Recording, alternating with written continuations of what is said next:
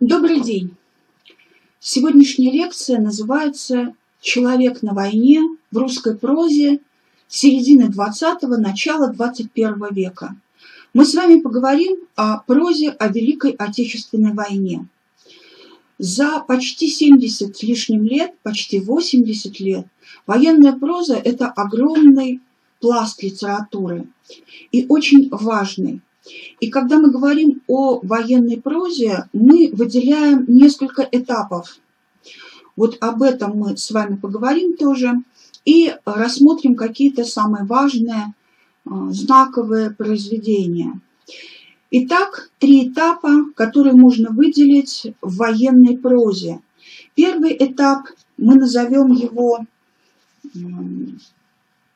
«Герой и подвиг» это те произведения, прозаические произведения, которые появились в годы Великой Отечественной войны, когда необходимо было как раз показывать героическое начало, когда важно было показывать героя с большой буквы. И многие произведения, написанные в эти годы, были основаны на абсолютно реальных событиях. Это и роман Александра Фадеева «Молодая гвардия», и роман Бориса Полевого «Повесть о настоящем человеке». То есть вот то, что было важно, показать героя в состоянии подвига. Но мы понимаем прекрасно, что война – это не только подвиг. Война – это трудная работа. И второй этап в развитии военной прозы как раз очень хорошо это показал. И мы с вами вот остановимся поподробнее именно на втором этапе в развитии военной прозы, назовем его «Человек на войне». А, это очень важная часть литературы, вот именно в это время в литературу входит так называемое фронтовое поколение. Те, кто прошел войну молодыми людьми, это были писатели, 22, 23, 24 года рождения.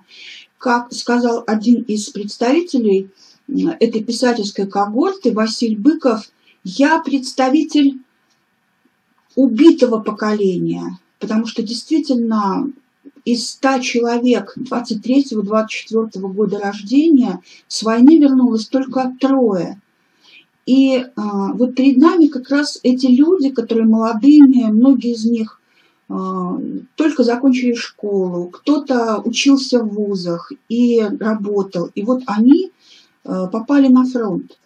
И вот этот опыт военный стал отправной точкой в их творчестве.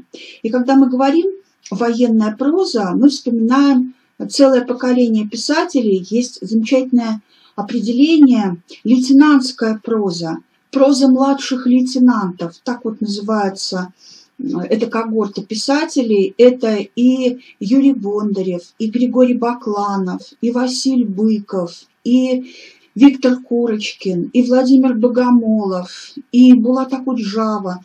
То есть те, кто как раз вот начал писать э, в середине 50-х, в конце 50-х годов, хотя были случаи, когда позже кто-то входил в литературу. Но для нас важно, что вот перед нами такое вот поколение писателей с определенными общими представлениями о войне. И мы, когда говорим о лейтенантской прозе, о произведениях, написанных, вот как я уже сказала, да, в 50-е, 60-е годы, мы не можем не вспомнить а, произведение, написанное раньше, в 1946 году. Это повесть Виктора Некрасова «В окопах Сталинграда». Повесть, которая для своего времени, наверное, была э, еще такой непривычной. Э, удивительно даже, как ее опубликовали тогда но она очень сильно повлияла на вот то, что потом будет делать военная проза. Потому что для Виктора Некрасова было важно показать а, человека на войне. Это такой взгляд человека из окопа. Не случайно даже название произведения «В окопах Сталинграда». Перед нами такая беспафосная война, точнее беспафосное изображение войны. И для Некрасова было важно показать подлинную войну во всех ее проявлениях, это какие-то будни войны. Мы ведь видим не только бои, мы видим то, как люди сидят в окопах, как они разговаривают друг с другом, как они ждут почты. И э, вот это очень важно. Некрасов, который пытается преодолеть некое картинное, слащаво-романтическое представление о войне. И вот этим он как раз близок лейтенантской прозе. И когда мы говорим о каких-то особенностях лейтенантской прозы, мы выделяем следующие моменты, очень существенные. Но вот прежде всего это как раз изображение будничной жизни на войне, а, внимание пристальное к каким-то деталям военной жизни. А, и, как я уже сказала, вот даже появился такой термин «окопная правда». Это взгляд человека воюющего, взгляд человека из окопа. Вот как скажет Некрасов в своей повести «В окопах Сталинграда» на войне никогда ничего не знаешь, кроме того, что у тебя под носом творится. И э, за вот подобный взгляд его даже критиковали в свое время а, отдельный исследователь, как это так, не хватает масштаба, не хватает такого вот глобального взгляда. Но чем дорог нам подобный ракурс, это именно прекрасное знание того, что происходит. Это э, такое вот внимание к фронтовым подробностям, к будням войны. Потом очень важно, кроме вот этой первой особенности в военной прозе, в лейтенантской прозе, изображение э, очень смелое, очень честно тех явлений, о которых в те годы не принято было писать. Ну, предположим, отступление – а, и об этом очень сложном периоде, о начале войны, писал и Бакланов в повести Июль 41 года, смотрите, какое название, да, символическое. И Константин Воробьев в повести «Убиты под Москвой», тоже такое вот очень знаковое название. И, опять же, авторы не боялись говорить о таких вот, ну, вроде негативных явлениях войны, о трусости, о отступлениях.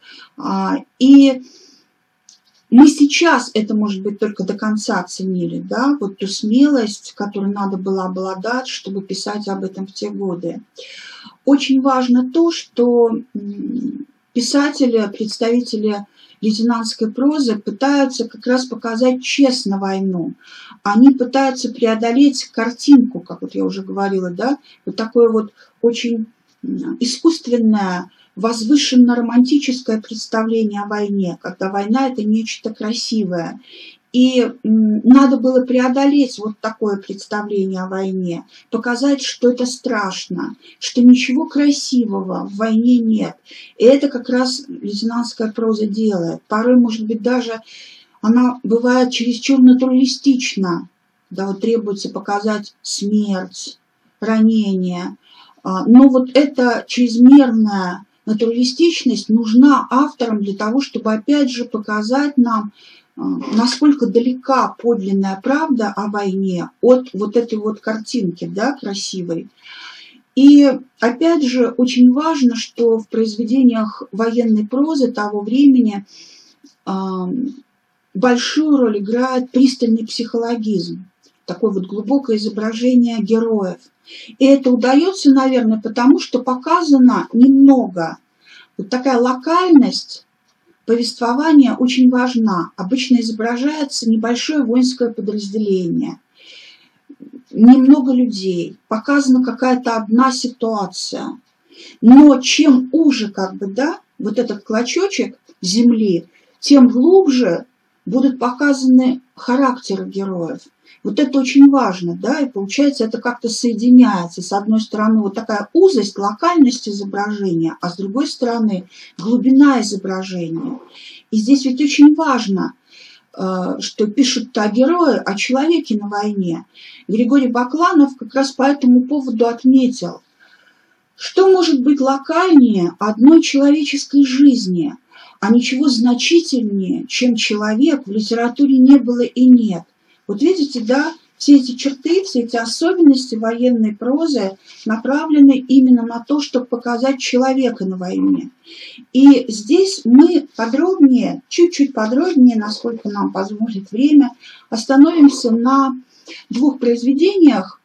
Это повесть Виктора Курочкина «На войне как на войне» и повесть Константина Воробьева «Убитый под Москвой». Люди, которые прошли войну, которые воевали, это личный опыт. И Воробьев, который пишет о курсантах, кремлевских курсантах, которые идут защищать Москву, а, это его, опять же, да, личный опыт. Он сам был курсантом Кремлевского училища, вот этим молодым человеком, ростом 183 сантиметра, как и все в этой роте. А, и опыт Виктора Курочкина, у него в повести «На войне как на войне» героя э, – это экипаж самоходки. Вот и его личная судьба тоже была связана с, вот, э, самоходкой. Он воевал именно в этих частях.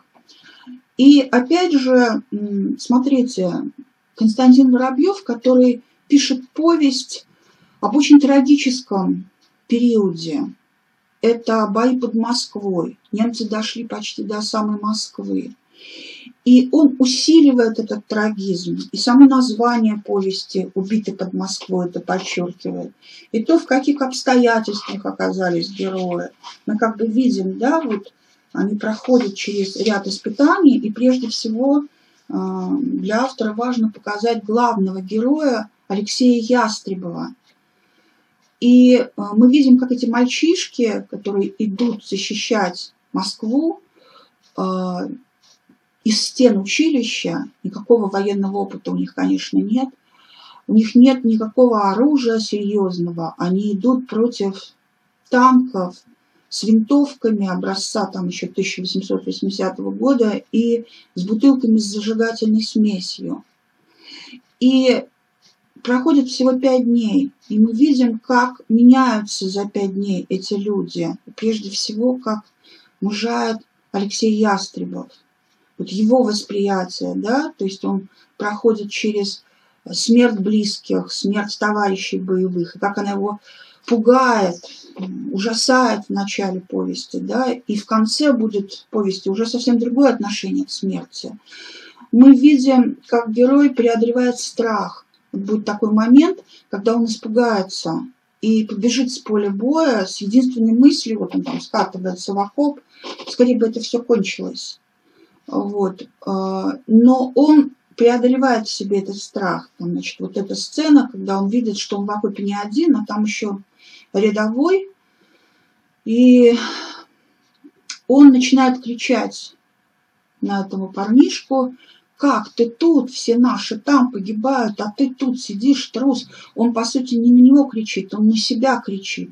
И он преодолевает свой страх. И они выходят, да, как бы вы, вы, вы ползают из этого окопа и идут в эту атаку.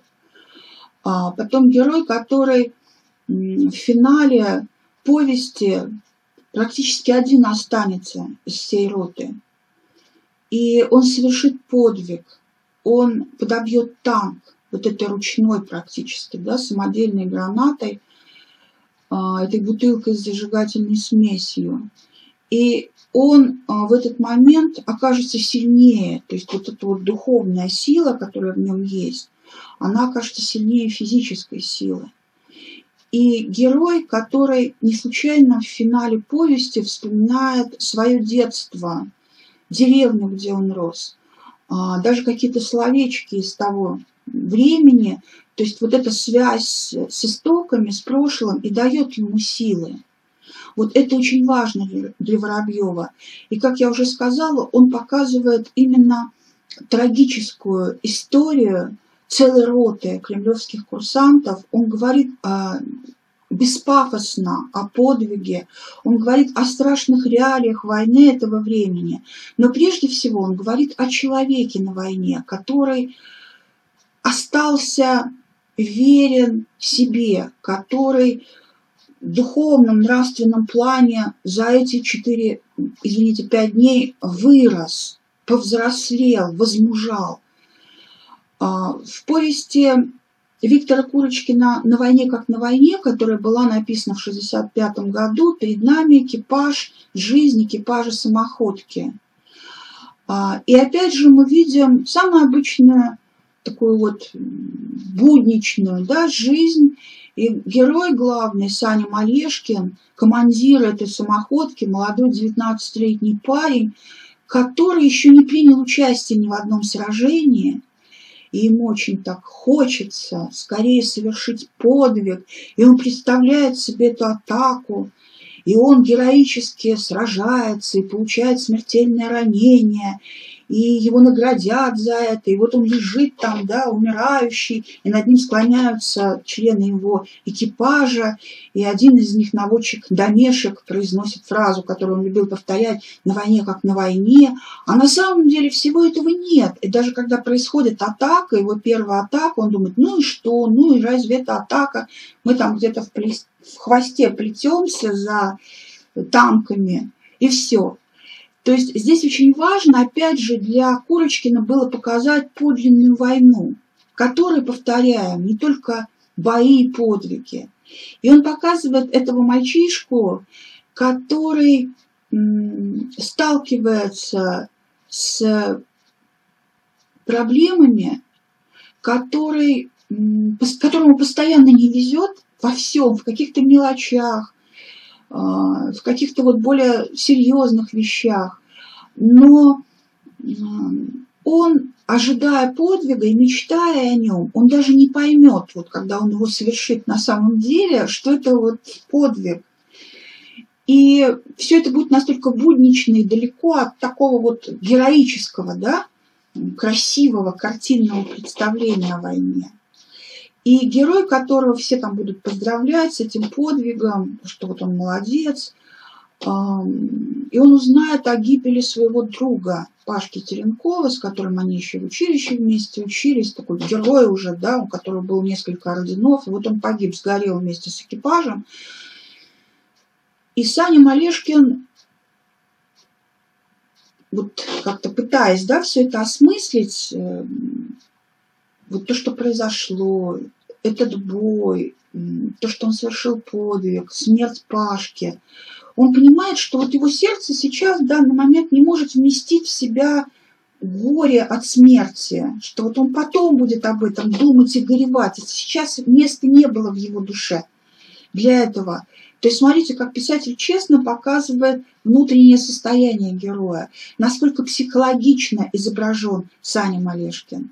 И опять же, э, Курочкин, написав повесть, в которой есть и смешное, и трагическое, это такой редкий жанр в военной прозе, это трагикомедия, не пытается приукрасить действительность. И финал трагический в повести и герой погибает, а, казалось бы, нелепо, от случайного снаряда во время ужина. Но на войне нет случайной смерти, потому что, по большому счету, любая смерть молодых людей, она случайна, она не, не, ее не должно быть. И здесь Курочкин тоже очень честен. И вот есть фильм замечательный фильм, снятый по повести Курочкина, он так и называется «На войне, как на войне». Создатели этого фильма пожалели главного героя. Он остается в живых, погибает там как раз наводчик домешек.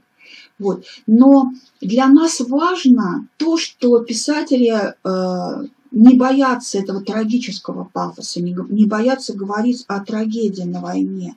Вот этот э, очень существенный этап э, в развитии военной прозы, конечно, невозможен без э, упоминания рассказа Михаила Шолохова «Судьба человека», который написан в 1956 году. И этот рассказ, опять же, о человеке, который, несмотря на то, что он прошел, несмотря на то горе, которое он испытал, на те утраты, он потерял в годы войны свою жену, и двух дочерей, которые погибли при бомбежке. Он узнал о смерти своего сына в День Победы 9 мая 1945 года. А, у него ничего не осталось, но при этом, опять же, он сам прошел, да, очень трудный военный путь, он был, путь, он был в плену, И мы отдаем должное Шолохову за то, что он показал человека в плену, а это тоже тогда было не принято, потому что пленных воспринимали ведь долгое время как чуть ли не врагов народа. А, и тут перед нами судьба обычного шофера, не какого-то там великого человека, прошедшего плен, но для Шолохова было важно показать именно человека, человека с большой буквы. Его герой Андрей Соколов сохранил в себе, несмотря на этот страшный опыт, который он прошел, несмотря на все те потери, а, которые преследуют его, он остался человеком добрым, участливым, в нем сохранился этот свет, и он помогает мальчишке маленькому, сироте Ванюшке, и обретает семью. И еще не ясно, кому нужнее кто был, да, этому маленькому мальчику Андрею Соколов или Андрею этот мальчик. Вот для нас очень важно, что Шолохов как раз тоже вписывается да, в этот ряд а, лейтенантской прозы, прозы этого периода, и тоже показывает очень беспафосно войну, говорит о самых страшных а, сторонах войны и говорит прежде всего о человеке на войне, о человеке, который сохраняет свое собственное достоинство, человечность. Вот это важно. И э, если идти дальше и говорить о следующем этапе в изображении войны, это уже 70-е, 80-е годы, ну, в принципе, можно продолжать этот ряд почти до наших лет уже. Это этап, который мы условно назовем «человек и война». Видите, да, это уже такое более философское осмысление войны, и это понятно. Чем больше лет проходит со времени события, тем более сложно мы его воспринимаем большое видится на расстоянии. Вот необходима эта пауза, эта дистанция. Ведь не случайно так долго мы ждали и ждем до сих пор какого-то великого произведения о Великой Отечественной войне, ну, достойного, предположим, войне, войны мира Толстого, да? Толстой, который написал э, роман о войне 1812 года, и мы себе представляем эту войну по роману Толстого, хотя Толстой не родился еще тогда, и естественно, не участвовал в этой войне, но у него был другой военный опыт. Вот. И мы тоже как бы, да, вот ждем, когда же появится вот какое-то такое эпохальное шедевральное произведение о войне. Но для нас важно, что вот уже в конце 20-го, в начале 21 века военная проза, она прежде всего на чем фокусирует внимание? Вот я вам говорила, что для литературы 50-х, 60-х годов было важно показать фронтовые будни, показать как бы вот войну из окопа. А, для военной прозы более поздних времен, конца уже века, это уже не так существенно, это как бы уже пройденный этап. И главное показать не какие-то реалии войны подробно, а главное показать состояние человека, внутреннее состояние человека. А, и поэтому часто очень а, произведение о войне изображает не войну непосредственно, не какие-то боевые действия, а то, что вроде на периферии находится, предположим, госпиталь, да, или э, тыл, или партизанское движение. Вот. Но вот эта периферийность, она важна, потому что показывается именно внутреннее сложное состояние героев. И для авторов вот это важно показать. А почему этот герой стал ну, действительно героем с большой буквы? Почему один совершил подвиг, а второй струсил? Хотя вот обстоятельства-то одинаковые были. А, и опять же очень важно, что война становится в прозе этого периода частью, отдельным звеном в судьбе человеческой. И очень важным, конечно, звеном а, перед нами проходят ну, как бы вот и другие какие-то этапы да, жизни, а, и герои страны. Это может быть война и послевоенное время. как, предположим, у Юрия Бондарева в его романах «Берег», «Выбор». Это может быть война и довоенное время. То есть вот эта возможность показать истоки поведения человека. Да? Вот почему он на войне такой стал. Вот Василий Быков показывает это, да, очень хорошо и в повести Сотников, и в более поздних своих вещах, но в той же повести «Знак беды». Вот это очень важно, что война становится частью как бы, да, жизни, отдельной, отдельным звеном. А потом, конечно, очень важно возрастание общечеловеческого пафоса. Вот это очень ярко проявляется в военной прозе а, конца 20-го, начала 21 века, когда и немцы показаны будут иначе, да, отношение к ним, может быть, вот в чем-то иначе будет показано. А, больше люди они как бы, да. И большое внимание авторы уделяют каким-то общечеловеческим ценностям, и показывается и любовь, и дружба, ценность дружбы, любви на войне. Вот это тоже, да, очень характерно. И здесь, конечно, можно вспоминать очень много произведений, но я хочу подробнее остановиться вот на некоторых. А, наверное, такого особого внимания заслуживает повесть Вячеслава Кондратьева «Сашка», написанная в 1979 году. История молодого парня, мы так и не узнаем его фамилию, он так и останется для нас Сашкой, деревенский парень, который показан, опять же, да, в самых разных ситуациях, ну, вроде и не боевых. Бой там тоже будет, но это только одна сцена. А так будут показаны какие-то другие, да, вот обстоятельства, там, как он добирается до госпиталя, в госпитале его жизнь, как он потом добирается до дома, ну, вот, в отпуск едет, да. А, и очень важно, что герой этот, он, несмотря, опять же, на то, что видел на войне, он воюет-то недолго, всего два месяца, но чего стоят, да, вот эти два месяца на войне. И не случайно Константин Симонов, когда писал об этой повести, он сказал, что это повесть о человеке, который оказался в самое трудное время, в самом трудном месте, на самой трудной должности, солдатской. И действительно, это очень сложное время, это Ржев, 42 год. Вот. И перед нами рядовой пехотинец, пехота, которая выдержала да, как бы на себе войну. И э, Сашка, который, а, пройдя вот и несправедливое к себе отношение, и столкнувшись с гибелью близких ему людей, и столкнувшись ну, с предательством, так может быть, даже можно сказать, девушки, которую он любил, он, тем не менее, не ожесточился, не озлобился, и не пытается жить по принципу око за око. Он остался очень добрым, открытым, готовым помочь.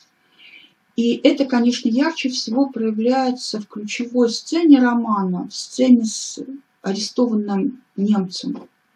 Сашка, который берет в плен немца, и его, ему отдают приказ отвезти его в штаб полка, и вот он ведет в плен этого парня, молодого, по сути, своего ровесника, пытается как-то там с ним на языке жестов разговаривать и говорит ему, что ты не бойся, ты же пленный, тебя не убьют. Вот. И э, когда в штабе полка там такая неординарная ситуация, накануне был бой, и командир, он таком шоковом состоянии. Увидев немца, он там вообще ни о каком плене не думает, никаких поблажек не желает и отдает приказ Сашке расстрелять пленного. Сашка понимает, что это неправильно, что просто в таком состоянии командир, что это пройдет у него. И он э, ну, как-то вот жалеет даже этого немца и оттягивает время как может, надеясь, что что-то изменится, потому что вот он понимает, что неверно расстреливать пленного. И действительно отменяется этот приказ. Вот, то есть Видите, да, совершенно невозможно представить себе такую сцену в произведении, написанном в годы Великой Отечественной войны, с таким отношением да, к немцу. Вот. И это очень важно. То есть вот тот уровень человечности, который показывает нам военная проза, более поздняя уже. Герои, которые, пройдя такие страшные испытания, при этом остаются собой, остаются людьми.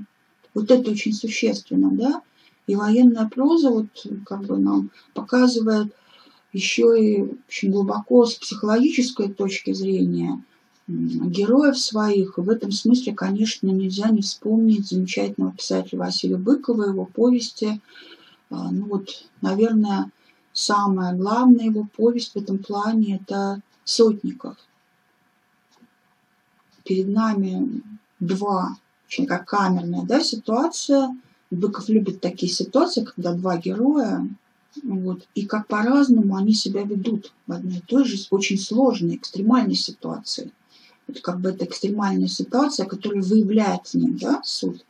И мы видим, как в этой одной ситуации Сотников становится героем, а рыбак – предателем. Хотя, казалось бы, изначально не способен был рыбак на это, да, когда вот мы читаем в начале повести, как он ведет себя героически, и когда мы видим Сотникова, такого измученного, болезненного, который там еле-еле идет и постоянно мешает, да, вот в этом движении, задерживаются они постоянно из-за него.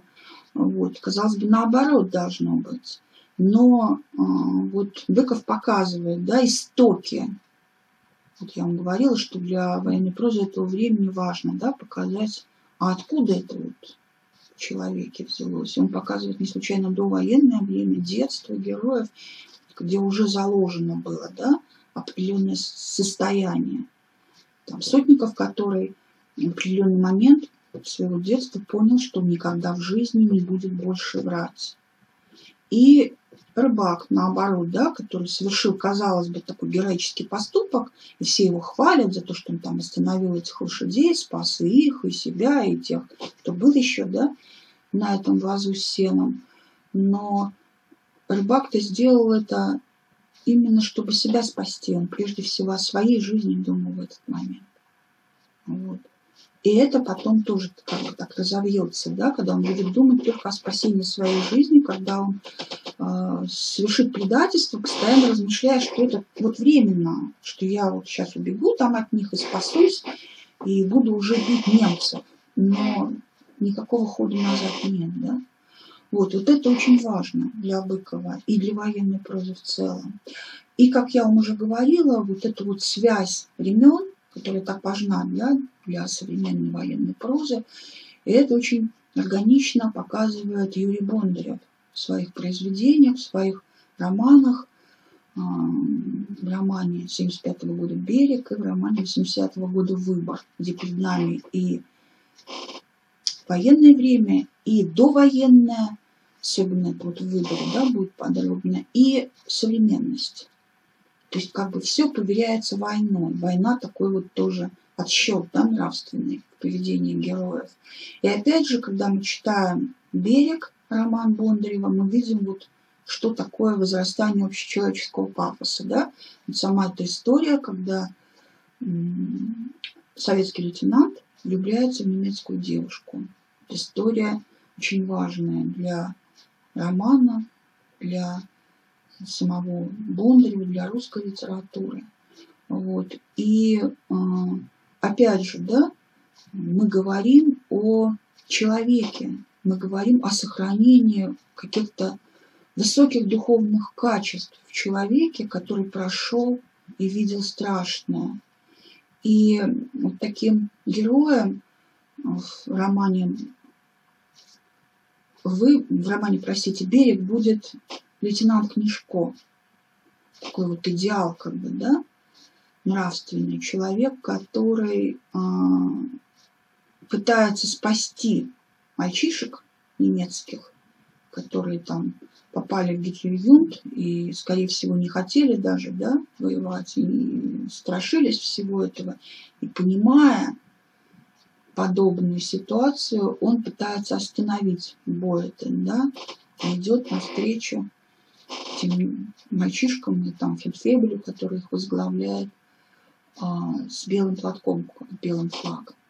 Вот такой вот один из самых, наверное, чистых романтических образов в литературе военной. И опять же, это вот проза 70-х, 80-х годов. А, что бы мне хотелось вспомнить из более поздних вещей? Конечно, очень важно сказать хотя бы несколько слов о романе Георгия Владимирова «Генералы в армии». Вот это тоже, кстати, очень важный момент, когда о войне начинают писать те, кто не воевал. Владимир 31 года рождения, он не воевал. И пойдет уже поколение вот людей, которые пишут о войне, не будучи участниками войны. Это какой-то другой взгляд в чем-то да, на войну. Это тоже очень важно, нужно. Вот создается такой объемный да, ракурс благодаря самым разным произведениям, и тех, кто воевал, и тех, кто не воевал, да, вот, и что-то новое для себя открывали в романе Владимирова и те, кто прошли войну. Его роман, это даже по названию понятно, о генерале. Но ни в коем случае это не генеральская война. И главный герой романа Фоти Кобрисов, который командует армией, и, конечно, он не знает своих бойцов в лицо, при этом он любит своих бойцов и думает о них. И мы это увидим, да, в такой вот тоже очень важной, переломной сцене романа, э, связанного с, сцене, связанной с боями под маленьким городком Мырятин. Это выдуманное название. Э, Владимиров как бы подчеркивает, что он пишет не документальную прозу, а художественное произведение. И генерал, который должен взять этот маленький городок, а, но он понимает, что вот момент, когда это должно произойти, очень неудобный, потому что немцы готовы к атаке, и они будут отбиваться яростно, и погибнет очень много людей. И он думает о том, вот я должен платить за Россию России. То есть я положу там больше 10 тысяч бойцов за этот городок, в котором столько-то людей, наверное, не, мирное время не было. И для него это очень мучительно. Вот. И он не хочет как бы, да, участвовать в этом. И еще одна причина, он понимает, что его бойцам придется столкнуться с бойцами СМЕРШа, которые находятся в этом городке, и уничтожать их. А это тоже недопустимо, по мнению Копельсова. А, и вот это очень сложные да, какие-то моменты в истории нашей войны, в истории нашей страны, и Владимир не боится их затрагивать, и показывает героя, который такой вот профессиональный, военный, он ничего больше не умеет, но при этом он все-таки помнит о своих солдатах, для него не карьера главная, там будут проходить перед нами, да, другие генералы, для кого-то из них действительно любой ценой главное там, да, победить. А, и чаще всего это цена жизни людей других, которых посылаешь на смерть. А вот Кобрисов, он всегда думает о том, что посылает людей на смерть. Об этой ответственности как бы, да, командира перед своими подчиненными он думает. Вот это тоже очень важная тема военной прозы, ответственность командира, который посылает людей на смерть, на гибель. Вот. И вина, как бы, да, которая будет потом на всю жизнь. Вот. Замечательный совершенно роман, замечательным героем. Почитайте его. Он с 94 -го года существует в литературе русской. Конечно, можно вспомнить и очень горький роман Виктора Астафьева «Проклятые убитые». Астафьев вообще о войне писал не так много, и только вот в последние годы жизни, понимая, что никто за него это не напишет, он пишет большой роман о войне проклятые убитые, ряд повестей. Роман, э, собственно, о том, насколько нечеловечна и страшна война, и как она некрасива. И насколько ничтожна человеческая жизнь на войне. Вот. И с какой болью Астафьев пишет об этом, да, вот об этих людях, мальчишках, которые в первой этой части еще даже не воюют, они в учебном полку находятся, но уже умирают от голода, от болезней. Вот. И ни во что не ставится вроде, да, их смерть. Ну, других же много.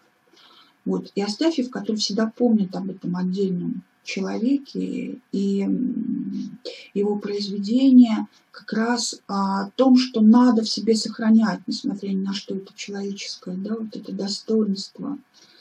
А, продолжает эту тему и проза, написанная уже в новом 21 веке. Здесь мне хотелось бы назвать Даниила Гранина, писателя, который тоже прошел войну. И э, вот где-то уже в 21 веке он пишет ряд рассказов о войне, очень сильных. Но один из них это рассказ «Немецкий лейтенант и его дочь». Рассказ 2005 года, основанный на реальных абсолютно да, э, письмах лейтенанта, немецкого лейтенанта Гейнца. Он посылал их домой, очень часто писал а, с Ленинградского фронта. И как бы вот по разные стороны, да, примерно в одном месте были герои лейтенант Гейнс и рассказчик. То есть во многом, конечно, это сам Гранин. А, и Гейнса, который пишет такие очень бодрые письма, никак не может понять, почему русские дураки не сдаются, как это сделали многие там, да, народы европейские. Пишет о блокаде Ленинграда, что вот они тоже, дураки, не хотят сдаваться, но мы их, как бы умрут от голода. Вот. И очень важно то, что происходит с дочерью этого немецкого лейтенанта, который погибнет, кстати, и будет чтить, чтиться будет как бы память о нем в семье, и для девочки он будет там образцом, примером, и часто будут читаться письма эти с фронта, но когда она уже вырастет, после там смерти родителей, после смерти своей мамы, а, она прочитает сама эти письма и обнаружит, что мать читала не все, что она пропускала, какие-то фрагменты, и у дочери складывается совсем другое отношение к отцу. А, она видит и жестокость, и бесчеловечность, и она находит в себе силы осудить близкого человека, которого она долгие годы считала идеалом. И сделать это публично. Вот эти силы она в себе находит. То есть Гранин, который как бы говорит, смотрите, Добро, оно всегда побеждает. Оно как бы вечно, в отличие от зла, которое относительное. Вот. И вот этот общечеловеческий пафос, который возрастает в современной прозе, конечно, вот ярко проявляется в рассказах, в поздних рассказах Даниила Гранина, в рассказе «Возвращение» 2017 года, где речь идет о пленном немце, да, который вот в какой-то момент его там ведут в штаб, и советский лейтенант оказывается ранен, он не сбегает, хотя мог бы это сделать, а возвращается назад и тащит с собой этого раненого лейтенанта. То есть он как бы поступил в этот момент как человек, не как там враг, а именно как человек. Вот это очень важно. А, если говорить о произведениях, написанных вот уже в 21 веке, я бы хотела назвать, ну, чтобы просто вы знали, могли обратиться к этим вещам, а, роман Ильи Боешова «Танкист или белый тигр», написан в 2008 году. А, такая вот история с элементами фантастики даже, да, в каком-то смысле. Поиск такого вот танка желание сразиться с этим огромным танком, таким воплощением как бы зла, да, для героя. А, опять же, хотелось назвать повесть Евгения Водолазкина «Близкие друзья», которая написана в 2013 году, и она о немцах.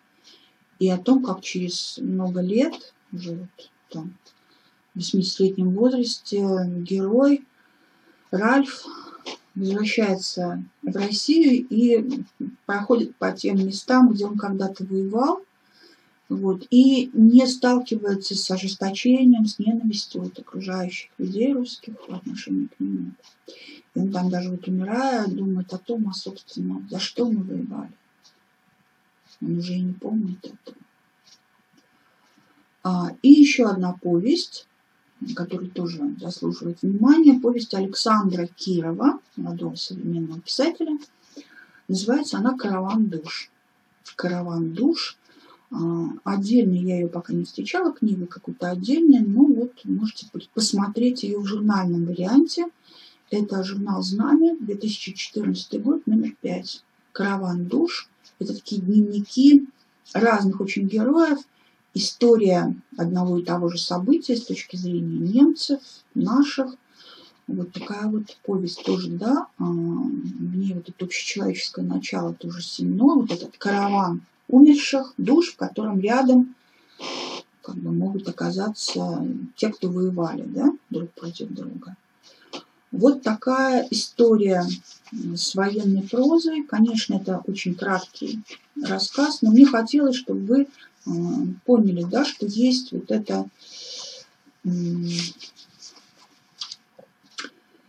периодизация, есть какие-то этапы разные в осмыслении войны.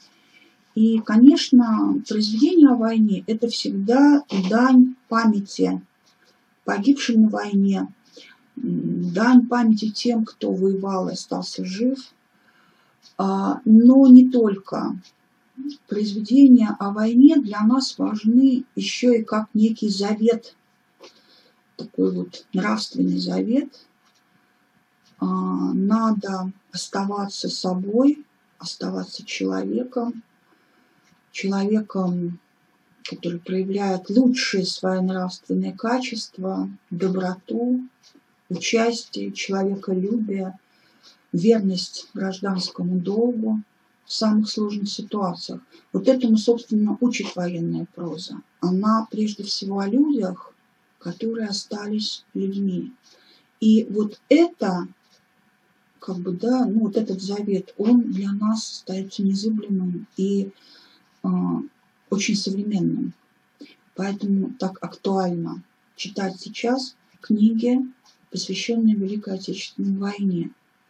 Спасибо за внимание.